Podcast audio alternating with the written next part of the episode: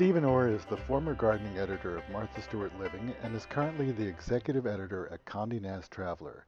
But when he's not up in airplanes or working in the tallest skyscraper in North America, One World Trade Center, he is down on the ground, gardening in the Catskills, and gardening with hundreds of herbs.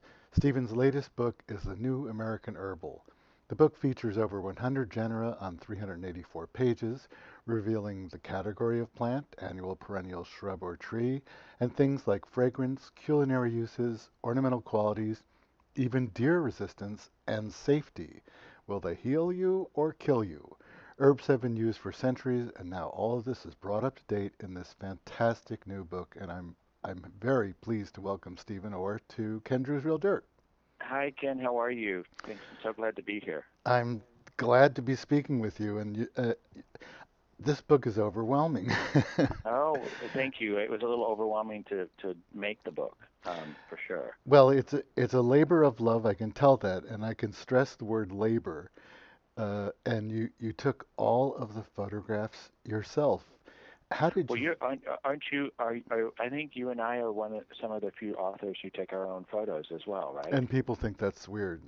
It is weird, but it's, I, I kind of have to do it. I mean, I would love. To, I have so many great photographer friends who would do a better job, but I, I can't employ them and get the same photographs, you know, on the fly like I do for right. this sort of thing. Because you find yourself in the right place at the right yes, time, and I literally was pulling do? over the pulling the car over to take photographs of herbs if I saw them, say, in Canada or in, in you know, like a, a picture of St. John's wort is in Montreal and just in a vacant lot, and a picture of fennel might be, you know, on the side of the road in Northern California. Mm-hmm. So yeah, so just the way it happened. Well, I'm interested in how you found the plants because there, as I said, there's a hundred genera that you focused on, but there's many, many, many more photographs uh, that illustrate some of the topics that you talk about, including toxicity uh, and fragrance and things like that.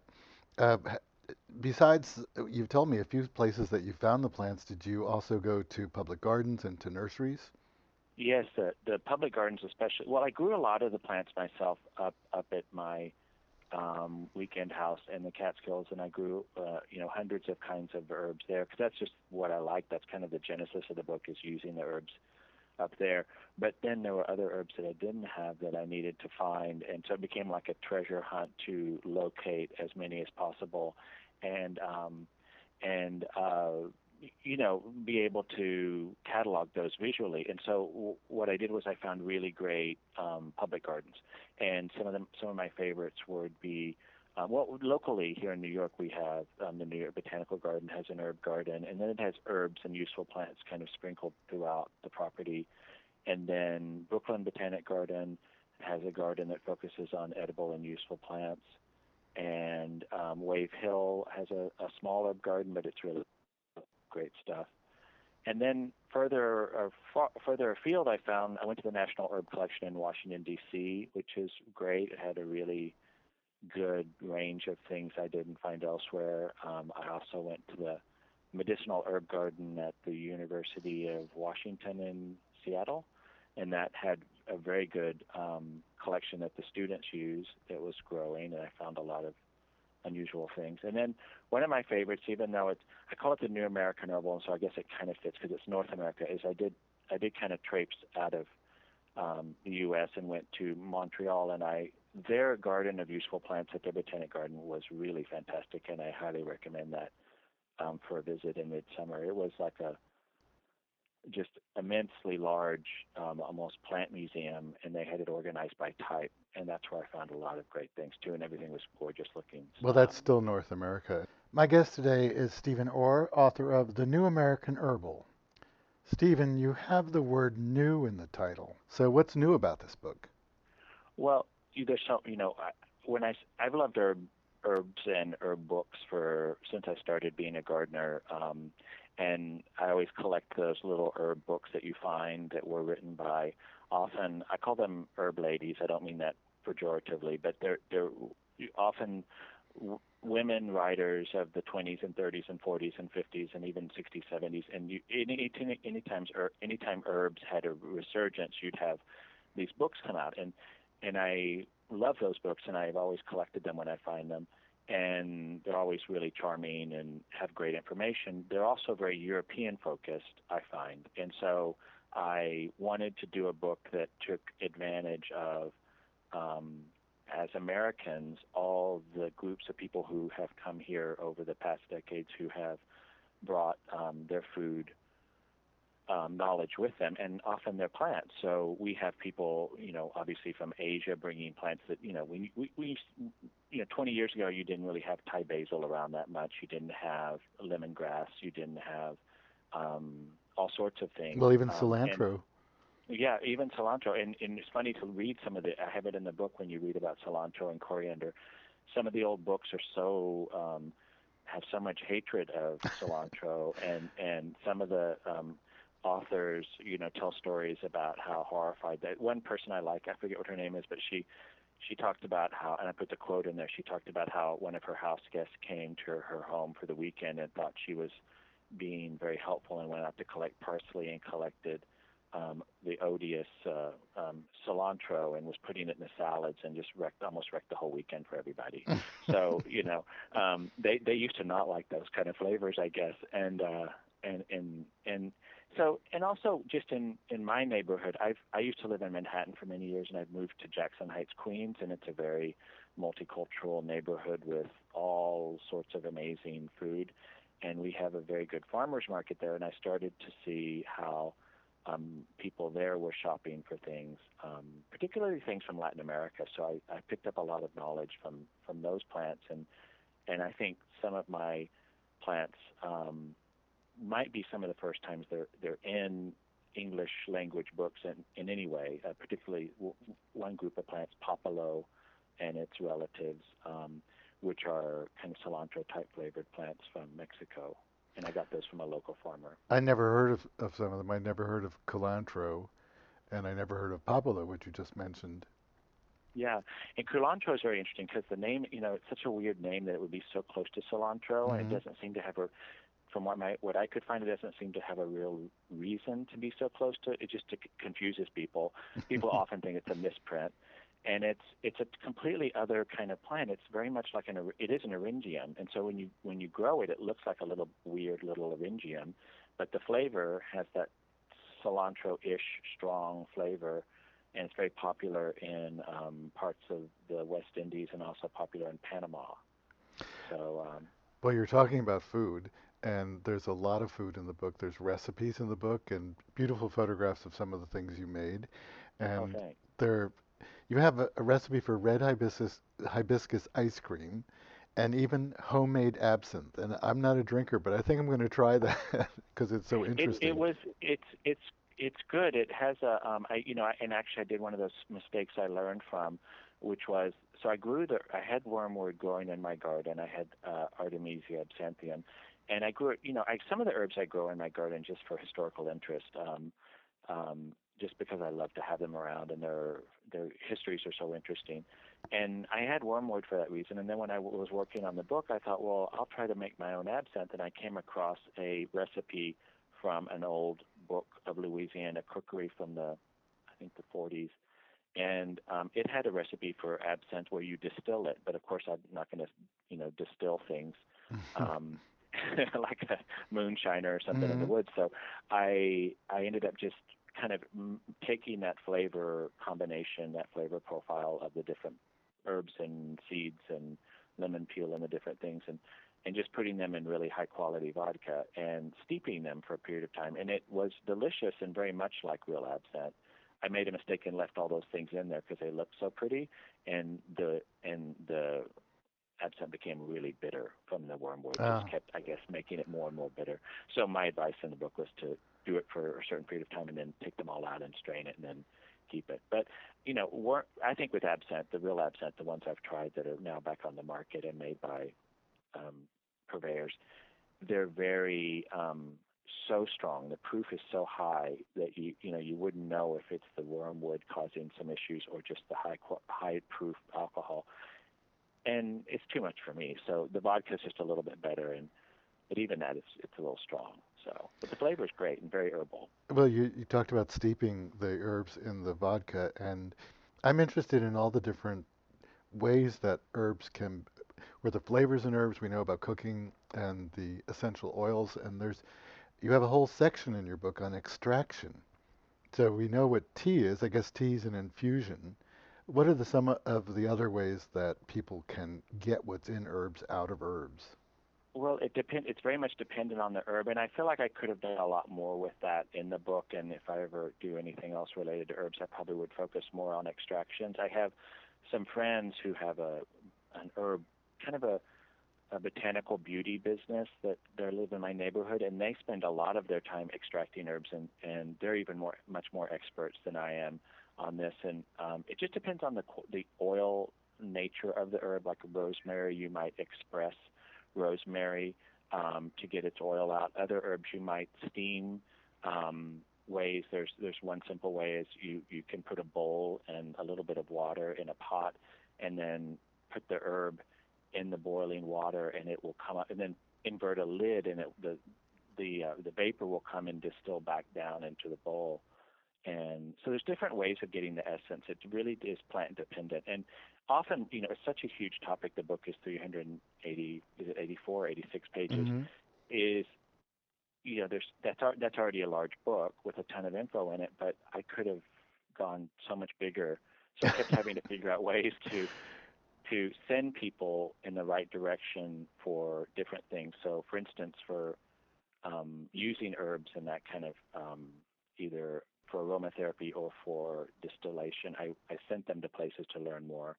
Um, and then the same with like Chinese herbs, because Chinese herbs, you know, my reference books on Chinese herbs are bigger than the phone book. So, oh. um, yeah, it's just so much information. It's all of human history tied up with plants in some ways. That's what's fascinating about them. Well, it is, it is a reference book, and I say that because every time I tried to read it from the front, I ended up in the middle because what do you mean you would you would skip to something else you would get well, distracted and be like oh let me think of that and you'd pop over to the other you mention a plant and then i go to the encyclopedic yeah. section to read about the plant yeah. and then something yeah. there turn, sends me someplace else and i'd go back to page 30 where i used to be and and continue and then see something like patchouli yeah.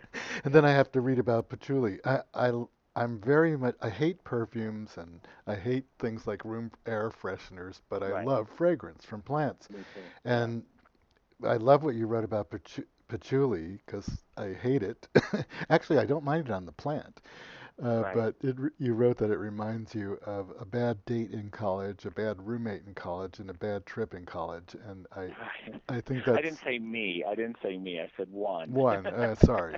I actually I, I went to a very conservative college in Texas. There were very few. The only trips were like you know uh, to to another town. well, you know, I could say it though, and when well, and when I still encounter it sometimes, although much uh, uh, less frequently now. But even in the last decade, and I think, what are they thinking? Because it's never a little bit. Although maybe that's no, impossible to have a little bit. It's strong. It's a it's an interesting one, and the one I thought was interesting about that was the history too, which is that you know, it came to mean luxury um, in Europe because they used to use the leaves of patchouli in India to pack up all the cashmere and all the different kind of shawls they were sending to England or different parts of Europe. And they used that because it keeps moths and um, insects away. And at the same time, when you opened those things and, and pulled out your expensive shawl, um, you would have the scent of patchouli on there, so it became an exotic scent of uh, related to luxury, and that's why I think it might still appear in as a subnote in a lot of expensive perfume. Um, but it's a funny little plant too. Did you, you have you ever grown it? Before? I have grown it. I yeah, have grown it's a finicky thing. I, I I don't think I've never had one last. You know, I tend to neglect it for a second and it kind of right runs, yeah, goes away. But it's a you know it's a very funny plant, and if you rub the leaves, there's a lot of that smell on the leaves. You don't I have to rub them. The roots before. you don't have to. You don't have to rub them. yeah, you exactly. can just touch and, and, them. And I, I, it's such an earthy smell that I would have thought, like vetiver, that it was the roots that were causing the smell and not the leaves. And so when you grow it, you realize it's really the leaves more than the roots. Well, it's interesting that you mentioned vetiver because if I had to think of my favorite fragrances, I would put vetiver right at the top, and then lemon verbena maybe, and lavender. Those are the Yeah. fragrances that I never tire of. And vetiver is really one of my absolute favorite fragrances. Me too. I love it. I love it. I've never grown it. I that was one I saw growing. Um, I, I and it's funny, you know. It's like I, I guess I'm, who knows, maybe with the way my brain works. But I remember every where I took every photograph Mhm. in the book too. And part of it's because I spent so much time with the editing and the, of the photographs. As you know, when you're doing the books, you spend so much time going over and editing and culling and and so I, I I know where all the plants are, and so the vetiver that I photographed for the book was at the Los, Los Angeles Arboretum, and it's you Hmm. know as tall as me. It's a huge, it's like a huge stand, almost like pampas grass without the seed heads, and um, it's a huge plant. So it'd be interesting to try it as a as a house plant. Um, I have grown it. I do grow it. And do you grow it, and how does it do? it's just like lemongrass, you know. Uh, Yeah. I don't know if we've made it clear that it's the I don't harvest it because you have to kind of kill the plant to harvest it because it's the yes, roots. it's the, ba- the that have yeah. the best fragrance. And I've grown it in small pots and then put it in the garden for the summer and it gets kind of big. And as you imagine, as you might imagine, it gets kind of tired, but it, you can renew it. It's actually not that hard. It's not pretty though in yeah, a it's, not, it's scrag, scraggly looking, right? Right, right. Yeah. Just like a clump of dried tall grass. Yeah, exactly. And It's not not so pretty. Well, that's the thing with herbs. Some of them are not so pretty. Some of them are kind of rangy or kind of scrappy looking. But then there's some that are so beautiful that I I do feel like that you can combine the kind of scrappier people, uh, scrappier you know Mhm. herb subjects with something more beautiful that has more substance in the garden and and um, I think sometimes visiting so many herb herb gardens, I could see how you know sometimes they're successfully grown for visual effect, and sometimes you go and it's just a plant museum and it's not the prettiest place you know that you would ever visit. Well, and I should But, uh, mention that you have a, a lot of information on how to grow herbs. And you mentioned uh, in pots because a lot of them are tender and you want to attempt to keep them over. Sometimes that works, sometimes it doesn't. And you have information about growing them in the ground and some of them that you have to corral and some of them that uh, you just pray that they'll live. That's my experience anyway.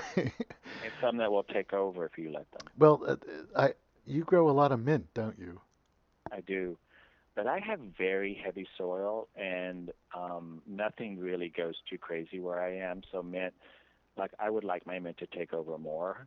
So I don't I, it's like, you know, this we keep trying to make the soil better and we are, but so far, you know, we don't have trouble with rampant anything, even horseradish. It's all pretty well behaved. Um but so far that's not an issue.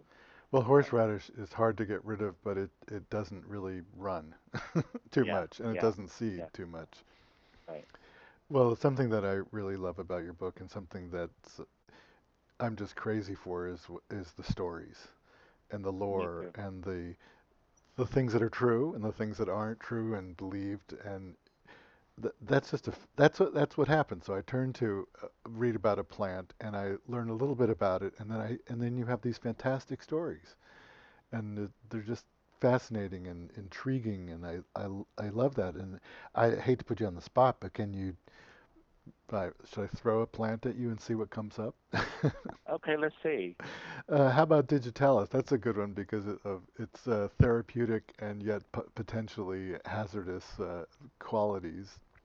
Yes, very much, and it's one of my favorites up at my weekend house up in the, near the Delaware River because you know it's one of the things deer will never touch. It's so poisonous, and it's but it's so beautiful. So it's one of those incredibly beautiful plants, kind of like monkshood, that is incredibly poisonous. And um, I love it for its magical qualities. I kind of try to treat in the book. I I didn't really want to.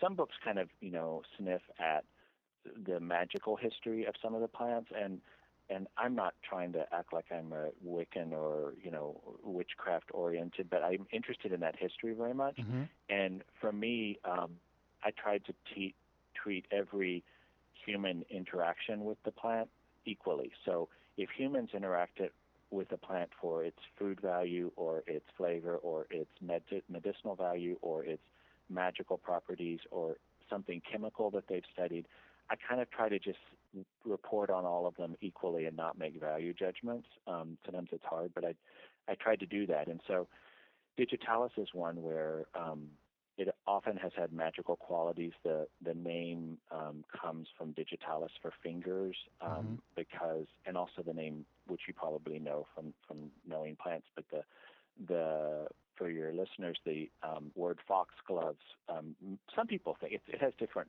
thoughts, but the one I like the best is that that people used to associate the plant with fairies um, who were in those days malevolent creatures, not the little fairies we think of now. And they they were like gremlins almost, and they were tiny.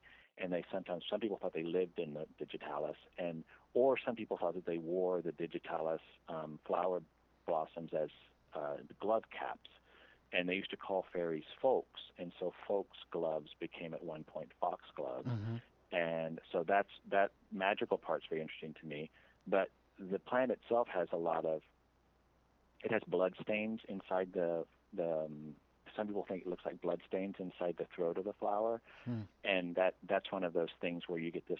You know, we can talk about that later, but that's doctrine of signature situation that actually sometimes is real. Um, mm-hmm. Um, who knows if it's you know who knows why, but there's this feeling of blood attached to digitalis, and digitalis is famous as a heart medication because it stimulates the heart and uh, one uh, a doctor in the 18th century, Dr. Withering, was using it and studying it for for dropsy, which is what we call edema, when your heart's not pumping and your extremities are you know gaining water. Um, he was trying to cure people, especially in the country, with extracts of digitalis and having some success, but because it has what they call a, a narrow therapeutic dose when you're talking about herbal plants. Um, it means that the the dose between helping you and hurting you is very narrow.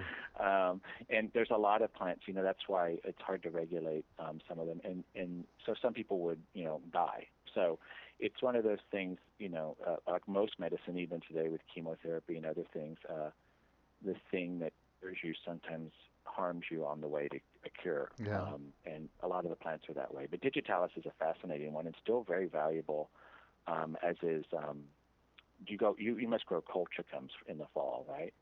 Uh, yes. yeah, so for for gout, you know, and it's not anything anyone should try at home, but colchicine is a, a really used as as something for gout. Um, treatment to help relieve symptoms of gout as well. So well, you have you have the health uh, value of every herb listed, if there is one, and to, along with all those other things that you talk about and you did mention the doctrine of signatures. Uh, if you can put that in a sentence just to tell us what that is. That that I don't know how. I mean, it must go back. I think it goes back to the Greeks, but it was really popularized or kind of most. It's most associated with Tudor and medieval herbals, where there was this idea that God had imbued um, or had had put signals on plants that would show um, harvesters or people who wanted to use them what the use is for. And so there's this idea that carrots are good for your eyes because if you slice a carrot, um, it looks like the iris of an eye. Mm. Um, it's the shape of that. A walnut is good for your brain because it has those furrows like mm-hmm. a brain. Um, the, one of the most famous is lungwort because it, it it's supposed to help with lung ailments because it's shaped like a lung and it's spotted like a lung mm. or a diseased lung. So there's all these different things. But then when you study them, some of them some of them seem to have no relationship to that, and then some of them seem to have little things that do relate it to. Um, like lungwort is really good. Its um, its mucilage qualities are good for coating and helping with coughs. So there's there's those uh, those relationships. So who knows? You know, I don't know. There's there's all sorts of people who um, I think for a while it was out of favor, and I've seen modern herbalists who who actually follow this and and subscribe to it now. So it's not dead. Well, that's just one more thing that you have in your book, The New American Herbal Without a Subtitle. I think that's very exciting. I was thrilled. I kind of hate subtitles, and I was loving that they didn't make me do one. I didn't even ask, and they never asked me. So I just thought, okay, great, we're not we're not having a subtitle. I think the subtitle is Stephen Orr, and we've been talking with Stephen Orr, the author of this fantastic new book. Uh, I highly recommend, and it's just gorgeous. Uh, the New American Herbal. And Stephen, thank you so much for being my guest today. Thanks so much, Ken. I really appreciate it. And as you can tell, I can talk a lot about it. So I appreciate having me on. oh, you're welcome. Thank you for listening, and join me again next week for another edition of Ken Druse's Real Dirt, the garden show, or as we like to call it, Gardening 2.0.